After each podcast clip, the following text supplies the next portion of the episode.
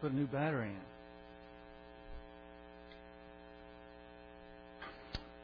May the 25th, 2010. And we're going to have Friday night at the movies this Friday night at 6:30. We'll have a cartoon again.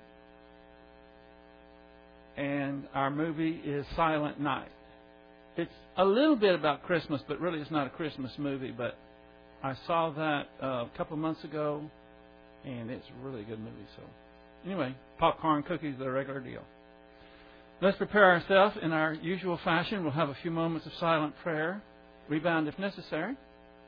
Let us pray.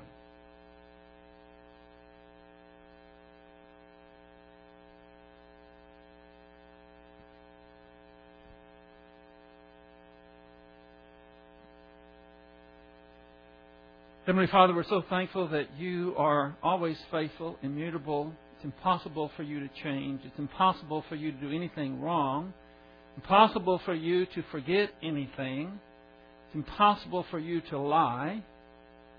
But it's altogether possible for us to reach spiritual maturity because your grace is always sufficient. So we pray that you'll help us to continue to inculcate your truth into our soul so that we can think your thoughts, so that we can glorify you. For we pray it in Christ's name. Amen. I was watching the news tonight, and there were some, it really wasn't surprising developments, pretty much what we already know. It says that um, six out of ten people in America today think the country's going in the wrong direction. I'm thinking, finally. what took them so long?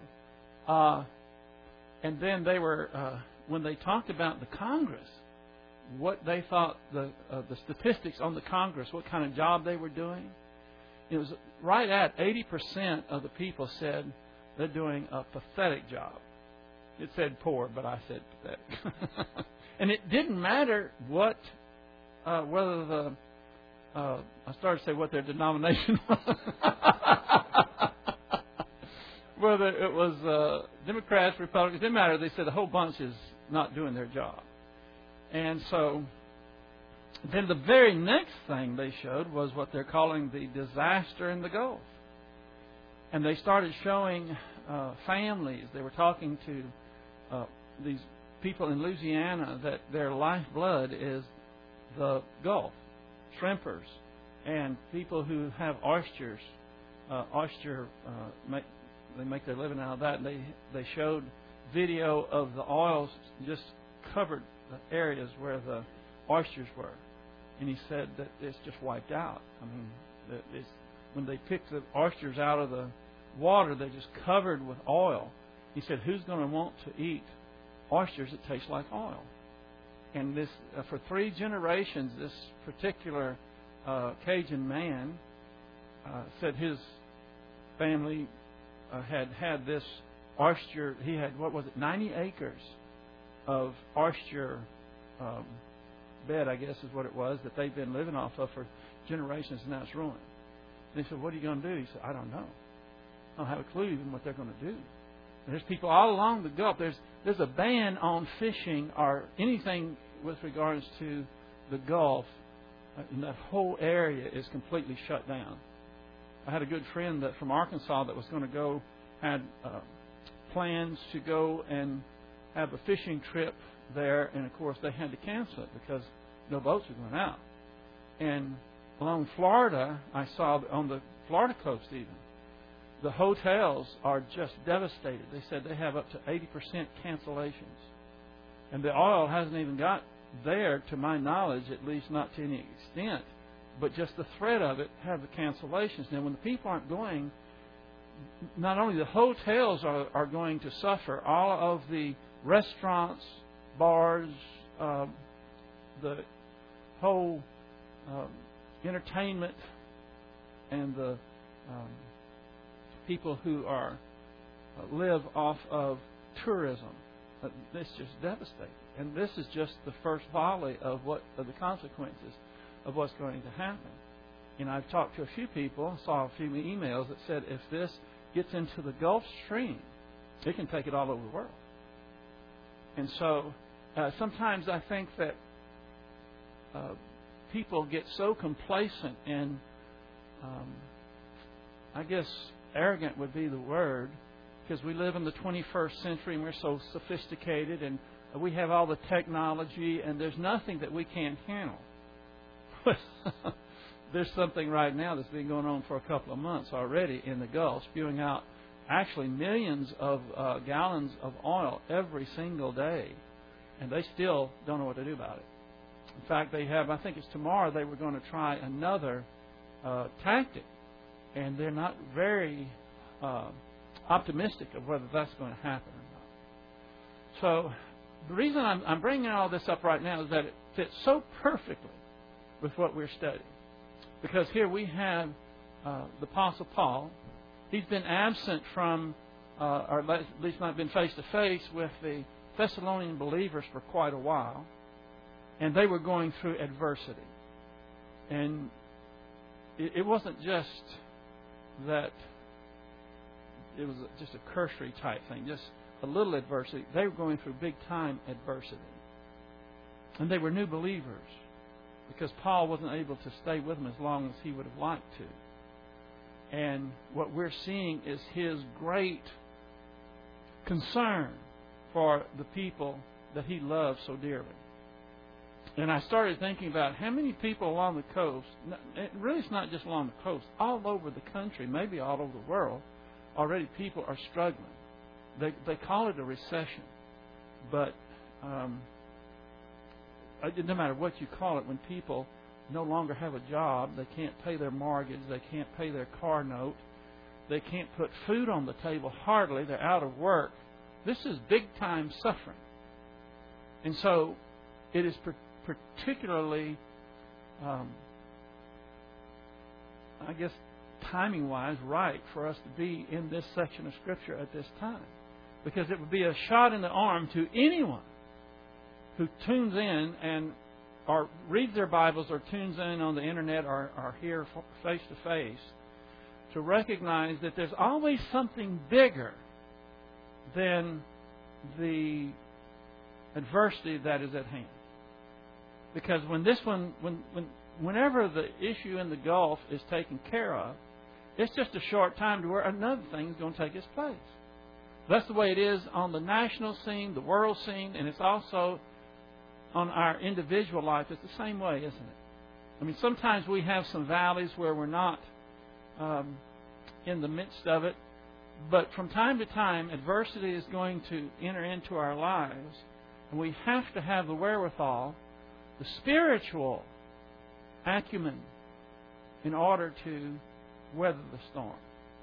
And that's what we're looking at tonight. So let's turn our Bibles to 1 Thessalonians chapter 3.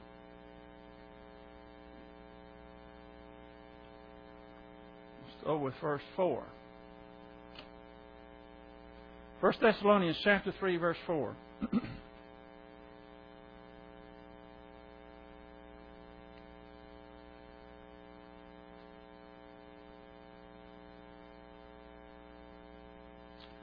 By the way, on that same subject, I hope that y'all are remembering some of these people in Louisiana and Florida, all along the coast that are, well, they just have no more income. Oh, one other thing I was going to say, I'm glad I remembered it before we press on. I'm very proud of some of the people in Louisiana, especially the shrimpers, because instead of sitting back and complaining for to the government, the government needs to do something. They've got in their shrimp boats and they've got these booms and they're going out there and they're collecting this this oil that's floating on the surface.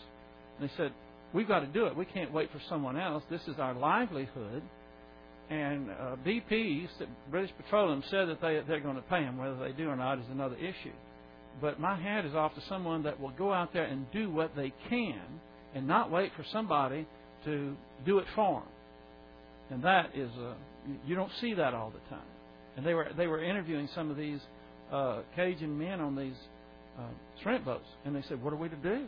He said, This is our livelihood. This is how we make a living. We're not going to wait for somebody to try to figure it out. We're going to do what we know we can do right now. And I said, All right. Now, that's something that I like to see. So I thought I'd say that before we move on. Okay, 1 Thessalonians chapter 3, we're going to start with verse 4. 1 Thessalonians chapter 3, verse 4. I know we've been here, but we're going back through it quickly just to get us back up to speed. 1 Thessalonians chapter 3 verse 4 For indeed when we were with you we kept telling you in advance that we were going to suffer. You should have we underlined or some kind of mark on it because Paul isn't telling them telling them that only Paul and his cohorts were going to suffer, and he wasn't saying that only the Thessalonians were going to suffer. He said, We, meaning both, in both places, we're going to suffer affliction. And so it came to pass, as you know. And the word there, of course, um, we were uh, when we were with you, we kept telling you. That's the um, imperfect, active, indicative. And I said that's a little unusual. We don't see a whole lot of imperfect tenses. The imperfect tense means something that was happening in the past. It was ongoing action in the past. It wasn't completed. The focus is on the fact that it was ongoing. It's the active indicative mood, meaning it was real, reality. Prolego means he was. They were telling them beforehand that this was going to be the case. They were going to keep. They were going to be suffering. And then we, I, I emphasize verse three and four both you yourselves know as you know. They, meaning knowing in the present tense. You can know something, or let me put it this way you could have known something in the past years ago, but now you just can't remember it. How useful is that? Not very useful. If I'm, I'm sure we're, I'm talking to a, a group here. I see no young people at all. We're all uh, There's not a spring chicken here. so I don't need to uh, highly illustrate how frustrating it can be when you're trying to remember something that you knew in the past. I mean, it was part of you, and now you need it, that information, and it's not there. That can be pretty frustrating, isn't it? The way to keep it fresh in your mind is to keep on taking in that spiritual nourishment. Keep on taking it in, then it stays fresh. That way it'll be present tense. You keep knowing these things. Now, verse 5. For this reason, when I could endure it no longer, I also sent to find out about your faith, for fear that the tempter might have tempted you, and our labor should be in vain. I think this is the verse we ended on last time. See if I can make that just a little smaller.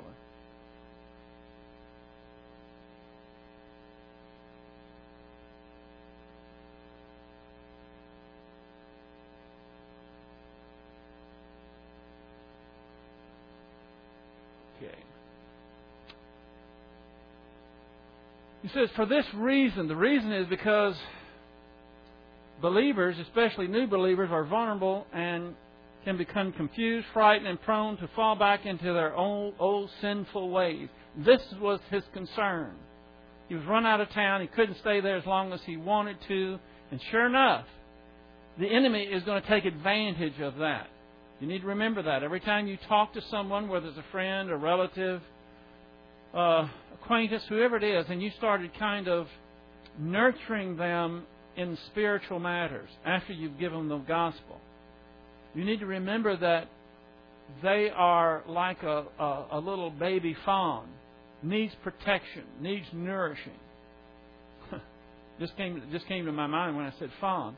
I was mowing my um, the drive up to my house on my riding lawnmower, and I have some trees on the way on each side.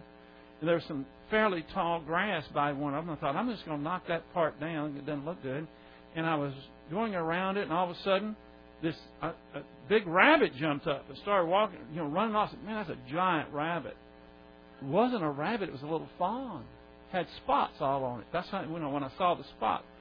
oh, I just hate, I hated it that here it was down in there really safe, and then here I come along with more, and I was within a foot of him before he got up and took off. I'm just glad I didn't hit him with it. And he went off in the grass. I knew just leave him alone. I didn't want to put my scent on him so little the uh, mama would still take care of him. So I hadn't seen him since. But that's how baby believers are. They're like a little fawn. Uh, they just they need a lot of care and attention by the mother, and they need to be protected and looked after. He knew that, and that's why uh, when it says he could endure it no longer, he was responsible for these people. He's the one that gave them the gospel, uh, was nurturing them spiritually, was giving them everything they needed in order to grow and mature.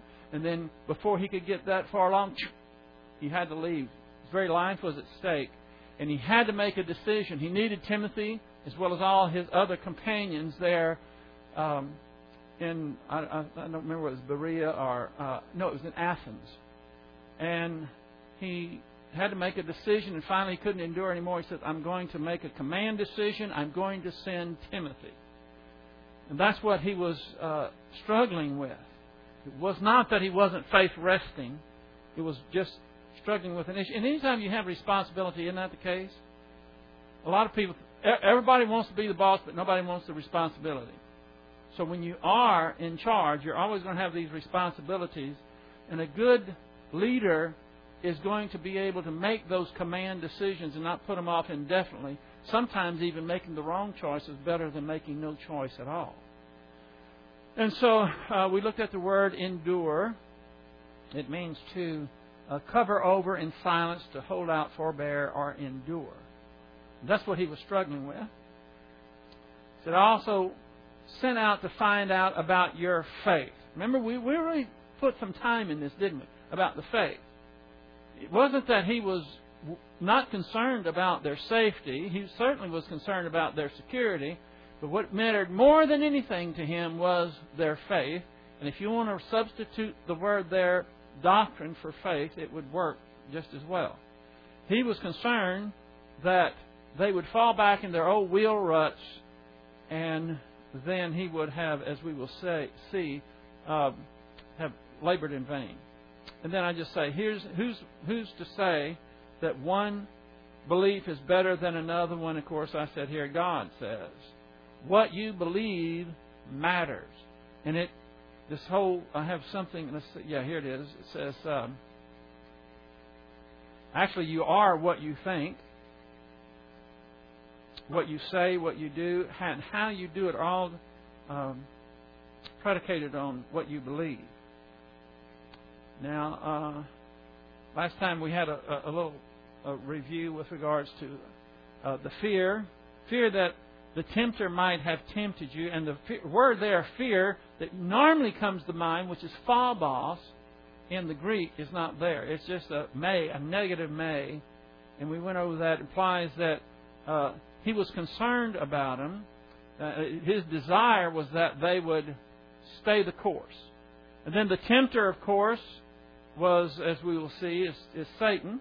And we have the tempter peirazo. Remember, this can mean either tempting or testing. And if it's referencing God, it's always what? Testing, never tempting. Because James 1:13 says that no one but no one say when he is tempted, I am being tempted by God, for God cannot be tempted by evil, and he himself does not tempt anyone. That is, tempting them to do evil. And then I ask, who was the tempter in, Genesis 3? Satan. Who was he tempting? Eve, the woman. And then in Matthew chapter 4, you have uh, Satan uh, tempting Jesus Christ. Now, here's the thing. Uh, when we had our first young people's class, I, one of the questions was, um, wasn't Christ? He, he did, the, the young man didn't know how, exactly how to frame the question, but he said uh, he had a problem with Christ being tempted because he thought being tempted was a sin. I said, no, being tempted is not a sin. It's succumbing to the temptation that's the sin. And I gave him a, I think, a illustration that he could certainly identify with because he's a, a young man in his uh, middle to late teens. He's already in uh, looking at girls. And I said, when you when you see a girl that's maybe in a short skirt and really shapely, you know, and you look over there and you see her, you that's being you may be tempted. I mean, you you you can't help but see her. And young ladies ought to bear in mind that they should dress in a way that they don't cause their the young men to sin. It's a powerful thing that they can do. Is uh, in fact, I have been in rooms before and just watched the men's head when somebody comes in in a short skirt and a tight sweater and everything. It's like all their heads are on a string, all of them together, in unison. They look. Now that look is being tempted, but it's not a sin because you look and you might think, mm, that's a good looking gal. And then you look away. That is not a sin. But if you look and you don't look away and you start really goggling, you're really staring at this woman and you start running all these scenarios in your head, uh, then you get into sin because you've yielded to a temptation. Because uh, well, anyway, that illustration I think uh, he identified with. So, uh, here we have, uh, because this is going to be coming from Satan, it's going to mean what? Does it mean testing or tempting? It's tempting, yeah. 1 Peter 5, 8, and 9. Be sober of spirit, on the alert. Your adversity, the devil, prowls about like a roaring lion seeking someone to devour. But resist him, how? Firm in your faith, firm in your doctrine, knowing that the same experience of suffering are being accomplished by your brethren who are in the world. This is very uh, comforting to people who are suffering that to realize that they're not the only ones. Oh, I, now I remember this word. I was going to ask y'all today when you first came in. Uh, are y'all sagacious tonight? How many of you are super sagacious? How many of you remember what sagacious means? You might think wise, but it means acute mental discernment. And where does discernment come in? From the Word of God. This, you know, I, more and more I am, uh, I, I guess I could say, impressed with how important discernment is in life so it, it, we, we like to think of it as black and white, all issues, but there are very few issues really that are black and white. There's so many gray areas that takes discernment. And the more doctrine you have in your soul, the more time you log in being filled with the Holy Spirit, the more discernment you're going to have. So in our day and age where there is so much deception, so many lies out there that everybody's buying into, it's really important for us to have discernment, so we all need to be sagacious. I like that word. There it is, right there. Uh, Paul wanted to make sure that they were sagacious. S A G A C I O U S. Hmm. Sounds a little bit like gracious, doesn't it?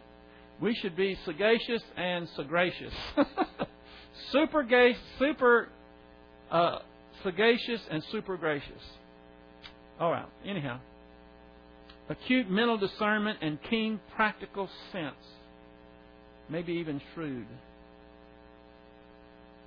Okay, now we're plowing new ground, and our labor should that our labor should not be in vain.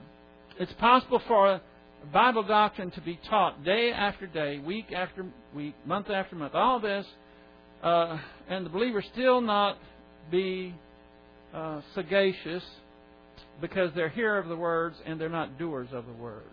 I th- we went over this already, didn't we? Y'all remember this? Oh, we hadn't? Okay. Sometimes it's hard for me to remember because I actually studied this about three days ago. I mean, when I was preparing. And then I've talked to people between now and then about different issues like this. So it's hard for me to remember if we did it or not. Okay.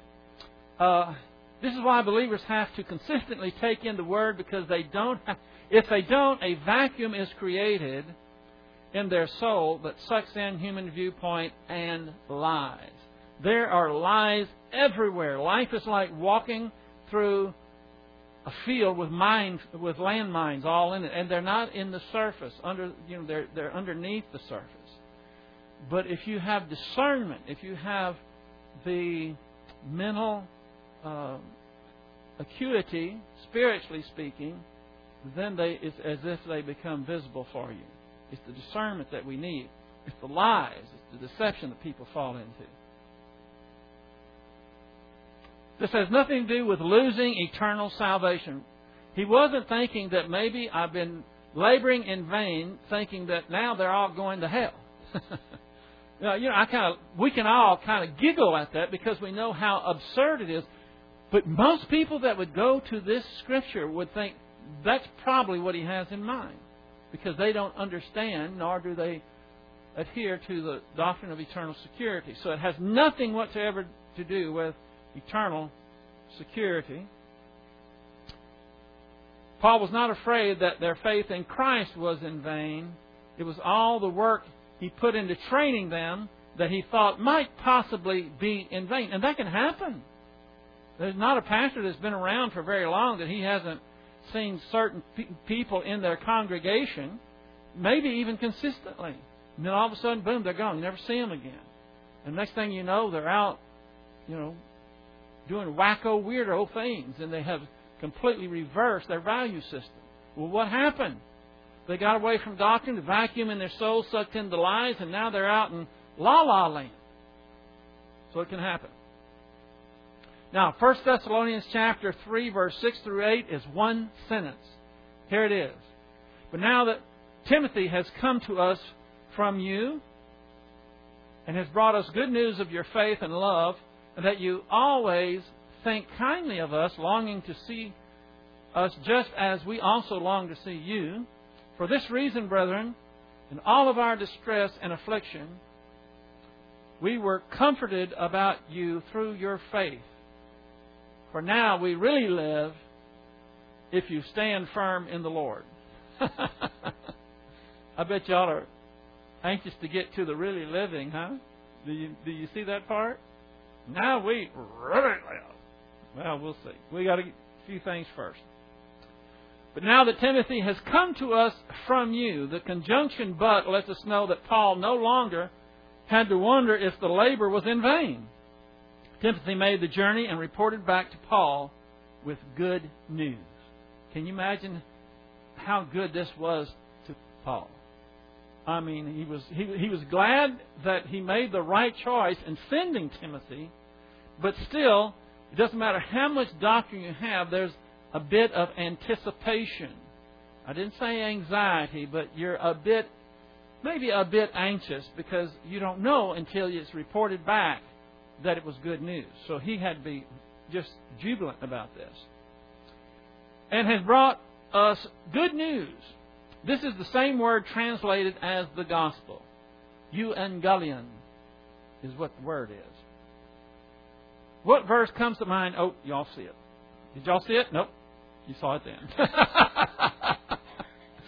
this thing. What verse comes to mind when you think of good news? Did y'all really not see it? Oh, okay. I, I, when I, I, I'm asking you this because it instantly came in my mind when I thought about good news. It's James chapter 1. All good things and every perfect gift comes from the Father. Comes from above. There it is. James 1:17 Every good thing bestowed and every perfect gift is from above. Period. It's not because you're so smart. It's not because you did everything right. Everything. Every good thing.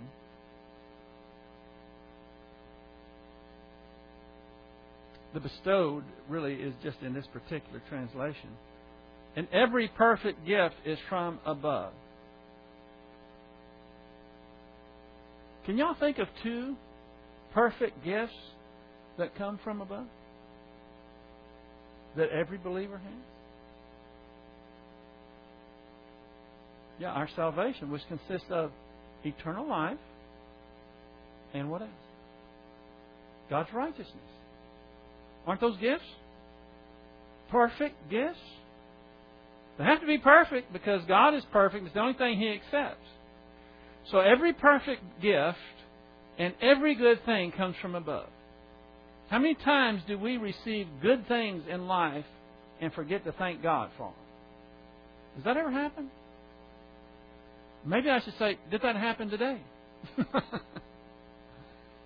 That's why I have this here, because more and more as I'm growing older, more and more doctrine that I get, the more and more I'm impressed that it's about God and it's not about me. And whenever I think about good things, I don't hesitate. I'm thinking about thank you, thank you, Lord. Whatever it is. Even the little bitty things that happen, we ought to be thanking the Lord for.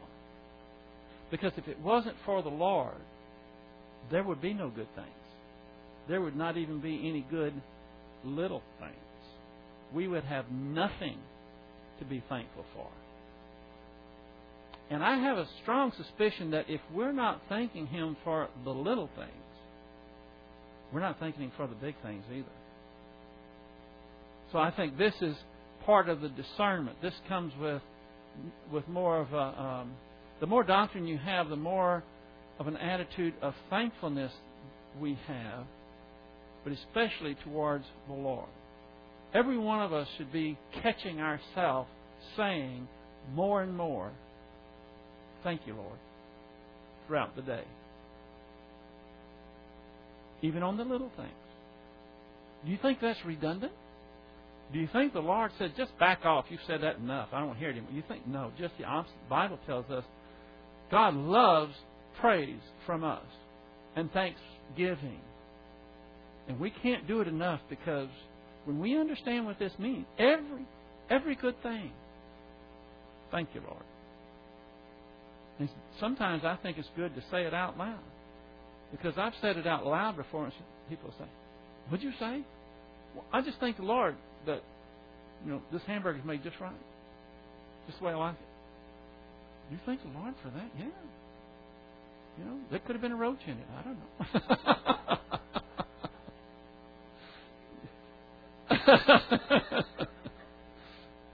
that would be very distasteful. so, he's brought us the good news. And uh, no doubt, I don't have even the slightest doubt that Paul wasn't saying, Thank you, Lord. Because this was a big deal with him. And so he says, um, and has brought good news of your faith and love. Their faith towards God was stable, and their love for Paul was as strong as ever. Faith, and you could say doctrine here, gives the capacity to love. It was the doctrine in their souls that got them through the suffering. Like, here's an example rebound, faith rest, and a personal sense of destiny.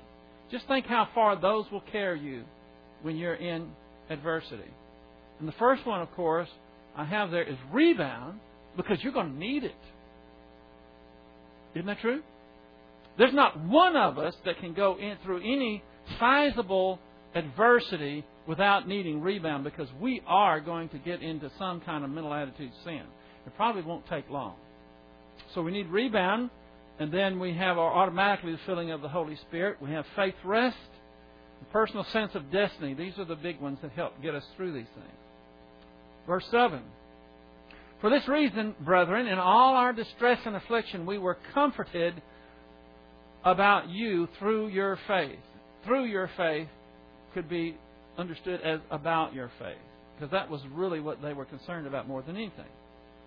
As Paul and Timothy were a source of comfort and encouragement to the believers in Thessalonica, now they have become a source of comfort and encouragement to Paul and his companions. Isn't that neat? That's the way it works. Um, I experience that firsthand all the time. Hopefully, the teaching through this ministry, that God is using this ministry to give you comfort and encouragement through the inculcation of His Word. but I, like Paul or any other communicator of the Word, is always wondering how, are, are they getting it? Are, are they being encouraged and comforted from the Scriptures? And it's not my responsibility, nor is it right for me to take a clipboard and follow you around all day. And here's the good side, here's the pluses, and here's the minuses, and I'm doing all the check marks. By the end of the day, I come up and see if there's more pluses or minuses. And that's not what we do. It's not, not, it's not even our business. But when I hear people come to me, and I hear this every, ne- nearly every day. I hear from someone. I heard from someone today, called me on the phone, was telling me about how thankful he was of the doctrine that he had. Got in eh, it, it was just an obscure thing. He went to this. I'm not going to give you details. It doesn't matter. But he, he was talking to a person that he found out knew a lot about the Bible. This particular person didn't believe in churches, though. Period. So he did his own study, and he knew quite a bit of a few things, but it was disjointed. He couldn't put it all together. There was no systematic theology in what he believed. And so when this person uh, that goes to this church was talking to him, he was asking him questions. Why? One of the questions he asked him was, "Why do you think God gave the spiritual gift of pastor teacher if you don't need it? I mean, if all you need to do is sit at home and read your Bible, study it for yourself, why would He give that gift of pastor teacher? And what does it mean in Hebrews uh, chapter 10 when it, we are commanded to assemble ourselves together? And the guy said, Well, that's what we're doing now. You know, we're assembling ourselves together. Of course, that's not the context of uh, Hebrews chapter 10. And his theology, whew, it was all over the place. He was a post tribulationalist rapture, um, believed in fact, this person asked him, this is what would concern me, and I'm glad that he asked him, he asked him the right question. He says, What do you do what do you have to do to be saved? He said the guy just talked and talked and he couldn't figure out what it was. And he said, Let me put it this way, what is the gospel? And the guy said, Well the gospel is about the kingdom. And that would concern me. Because the gospel isn't uh, maybe the kingdom has a little minor part to play but the gospel isn't just about the kingdom. So anyway, I, I won't go any more deep. It doesn't matter. But what I'm saying is when I have people telling me how they are applying their doctrine and helping other people, maybe even aren't even, that aren't even saved, by giving them the gospel, imparting doctrine in all of its different spheres to, to different people, then I'm encouraged. You see how that works? Because uh, I think that's the way it's, it's got to work. If a pastor is doing his job and he's teaching the word accurately and the people are getting it, they're going to be encouraged and emboldened to speak. They're not going to be confused. They're going to be able to put the dot, you know, connect the dots and give it to other people. And then what's going to happen is they're going to be able to encourage other people. And when they get back to the communicator of the word, then he's encouraged. And when that's taking place, then I think the church is headed in the right direction. But if a church is not doing that, then it's stagnated and something is wrong. And most of the time, it's because the pastor isn't doing his job. Because you can't encourage and motivate other people, spiritually speaking, if you're not spiritually motivated yourself. And the pastor can't be spiritually motivated unless he is learning and growing also. And unfortunately, most and all that comes from the Word. And a lot of them are just, it's just all entertainment and all now.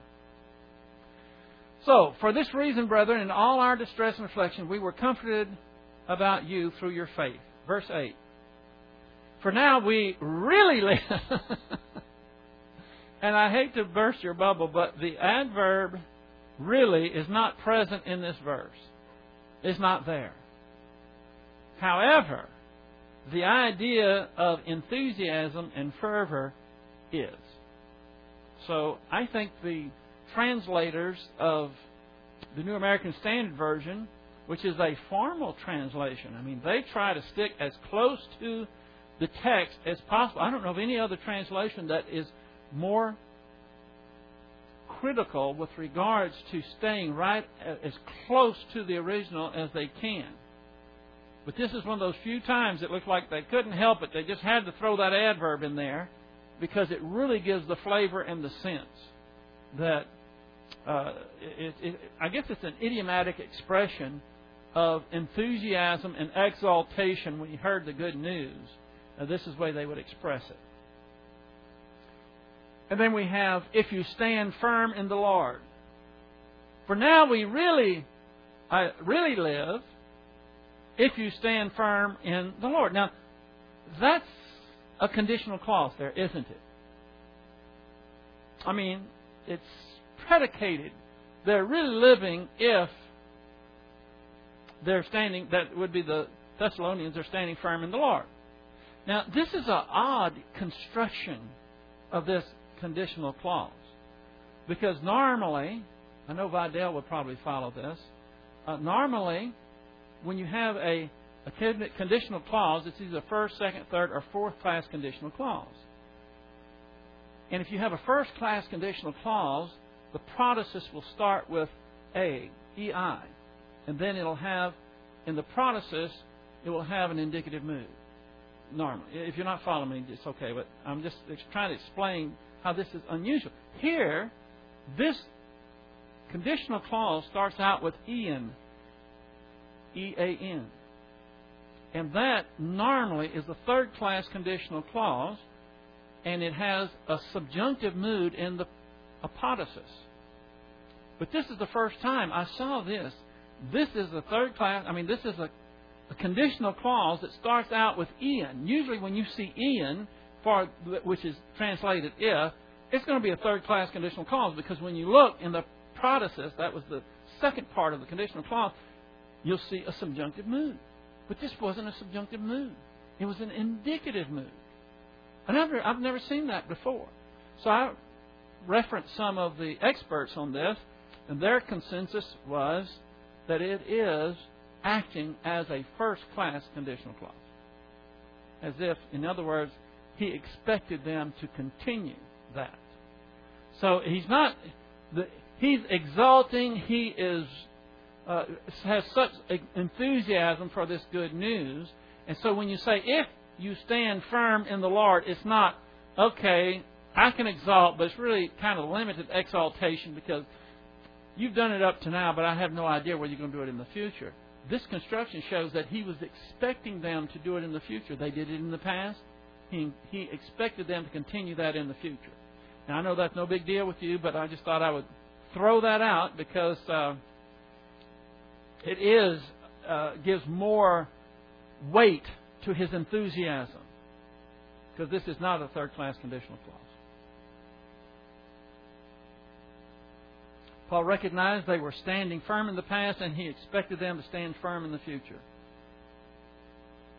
Okay, we don't have uh, much time left, but we're going to go into some scriptures now that has to do with standing firm. If you want to have a list of scriptures that have to do with standing firm, here they are. It's a big deal for Paul and Peter also. We have two apostles that are really emphasizing standing firm. So here we go. 1 Corinthians chapter 16 verse 13 says, "Be on the alert. Stand firm in the faith. Act like men and be strong." Now, this is referencing mankind. This is also referencing women. And when it says act like men, it doesn't mean that you need to cut your hair short, start smoking cigars, and start swaggering around and cursing. It's just saying, like a man should be firm when it's time to be firm, women can do the same thing, or should do the same thing. When it comes to doctrine, you do not want to neutralize or compromise doctrine. 2 Corinthians 1:24 But we work with you for your joy for you stand firm in your faith. See, you can't have joy without standing firm. So these are uh, again, this is Paul, and it's not Paul by himself, but his companions. Now we're talking about the, his ministry to the Corinthians. He says, "We work with you for whose joy? Their joy. He wants them to have joy, but you can't have joy, you can't have inner happiness apart from standing firm in your faith, in your doctrine. If you are not standing firm, you're vacillating, you're confused, you're just a mess. Galatians 5:1 It was for freedom that Christ set us free. Therefore, keep standing firm and do not subject, be subject again to the yoke of slavery. You know, Galatians is probably one, if not the strongest epistles in the New Testament. I mean, he excoriates these believers. He, you stupid Galatians. I mean, that's the way it comes across. And what he is exhorting them here is not to fall back into legalism. Stand firm in the grace, in the doctrine, the things that you found out. And don't fall back into the yoke of slavery. Slavery there being legalism. Ephesians chapter 6, verse 13. Before I even, I'm going to hide it for just a second there. Ephesians chapter 6. How many of you know, and I won't see any hands, I just want you to be thinking about this. How many of you know of something that's particular in Ephesians chapter 6 that is going to be brought up in this verse? When you, when, when you hear Ephesians chapter 6, something ought to jump into your mind. Do you know what the Bible describes there? Some of you do. Maybe some of you don't. It's the armor, the Roman soldier putting on the armor of God. So just keep that in mind. You've heard of all that. You know, the helmet of salvation, the breastplate of righteousness, all this is in Ephesians chapter 6, and this is going to come out here. Ephesians 6:13. Therefore, take up the full armor of God that you may be able to resist in the evil day, and having done everything to stand firm. Everything to stand firm. There's more than one thing to standing firm. You know, we emphasize, and I think rightly so, that you have to have doctrine in your soul to be able to stand firm. But what else do you have to have? Come on, y'all tell me. I, you know, that is one thing that you need, very important. But what else? This is that we've done everything in order to stand firm. What else do we need to do? Filling of the Holy Spirit. What else? Study. Y'all are leaving out a major one. What? Application? Yeah, that's good. I'm still waiting for the biggie here. Yeah? Yeah, all those are good, but it's not the one I'm looking for, and it's big. Y'all are leaving out one of the biggies. To be able to stand firm, what do you have to have? You got to have knowledge. You have to have the doctrine. You have to apply it. You have to be filled with the Holy Spirit. What else? There you go. Prayer. Could have had a V8. Prayer. Woo! That's a biggie.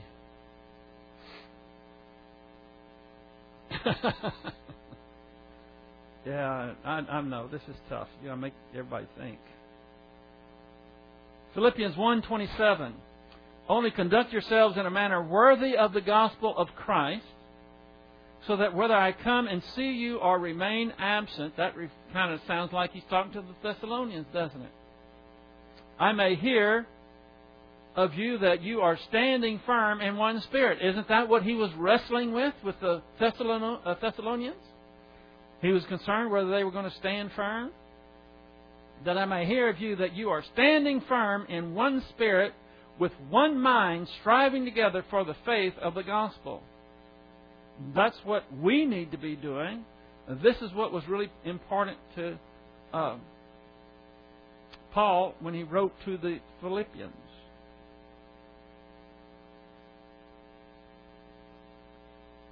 That sounds so close to what he was saying in Thess- to the Thessalonians, doesn't it? He was concerned that he was absent from them. He wanted to hear that they're standing uh, firm in one spirit, with one mind, striving together for the faith of the gospel. Then we have in uh, Philippians 4 1. Therefore, my beloved brethren, whom I long to see, my joy and crown. So stand firm in the Lord, my beloved. Does that not sound like what we just went over in Thessalonians? He said, You are my exaltation. You are my reward. Now he's calling the Philippians his crown, his joy and his crown. Because of that, he says, Stand firm in the Lord, my beloved. By the way, most of these are in the imperative mood, and most of them are in the present tense. Okay? I'm talking about the word uh, to uh, stand firm. Titus 1 9. Now, I grant you, Titus 1 9 is uh, reaching, the context is, is the pastor. You have Paul uh, uh, writing to Titus, and he's giving him instructions with regards to um, the pastors, the, the, the going to be pastors. He says he must hold firm to the trustworthy word as taught, so that he may be able to give instruction in sound doctrine and also rebuke those who contradict it. He has to hold firm to the trustworthy word. That holds true for, for pastors, but it also holds true for you also. Got a whole firm in that. Give it, and you should be you should be passing along the instructions, the things that you learn here. You ought to be passing on to your children, to your grandchildren, to your friends, anybody that uh, has an ear. You're ready to give it to them. Now look at this in 2 Thessalonians 2:15. In his second letter, again, he's going to make this issue. So then, brethren, stand firm and hold to the traditions which you were taught, whether by word or by mouth. That means whether uh, they were writing you know, the word or speaking the word uh, by word of mouth or by letter from us. Stand firm. So that's what God expects us to do, and it's, it's in the affirmative. It's a it's a command. Um, I've got two more scriptures here, but I think I'm going to save the last two scriptures for next time. And I'm going to give you a hint of what we're going to do um, the next time we meet. I'm going to, uh, you know, we're talking about standing firm. I'm just giving you a heads up before the next time we meet because I'm going to be asking you what, is, what happens? What words come to mind when you're not standing firm? Okay? I'm be asking you those questions. So, in the meantime, you can be thinking, okay, we've been emphasizing the commands. We are to stand firm. We understand what that means. We have to have that doctrine. We have to apply that doctrine before we're able to stand firm. But I want you to come up with some words that come to your mind when that's not the case, when you're not standing firm, what words would apply to you or anyone else when you're not standing firm? That's not a homework assignment. I'm just telling you ahead of time. I'm going to be asking you if you want to shine. Make a little note of that, okay? All right, let's close. Father, thank you for this time you've given us to fellowship in your word. We're so thankful that you've given us the capacity to love you so that now we can love others. And we thank you for the time that you've given us to be face to face. That's another thing that we need to thank you for that we usually take for granted. This is a local church, it's a family of believers here that are close. And we can encourage and be able to lift each other up.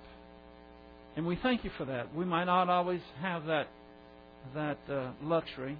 So we thank you for it and pray that you will help us to have proper appreciation for this and indeed all things because of your grace. We pray it in Christ's name. Amen.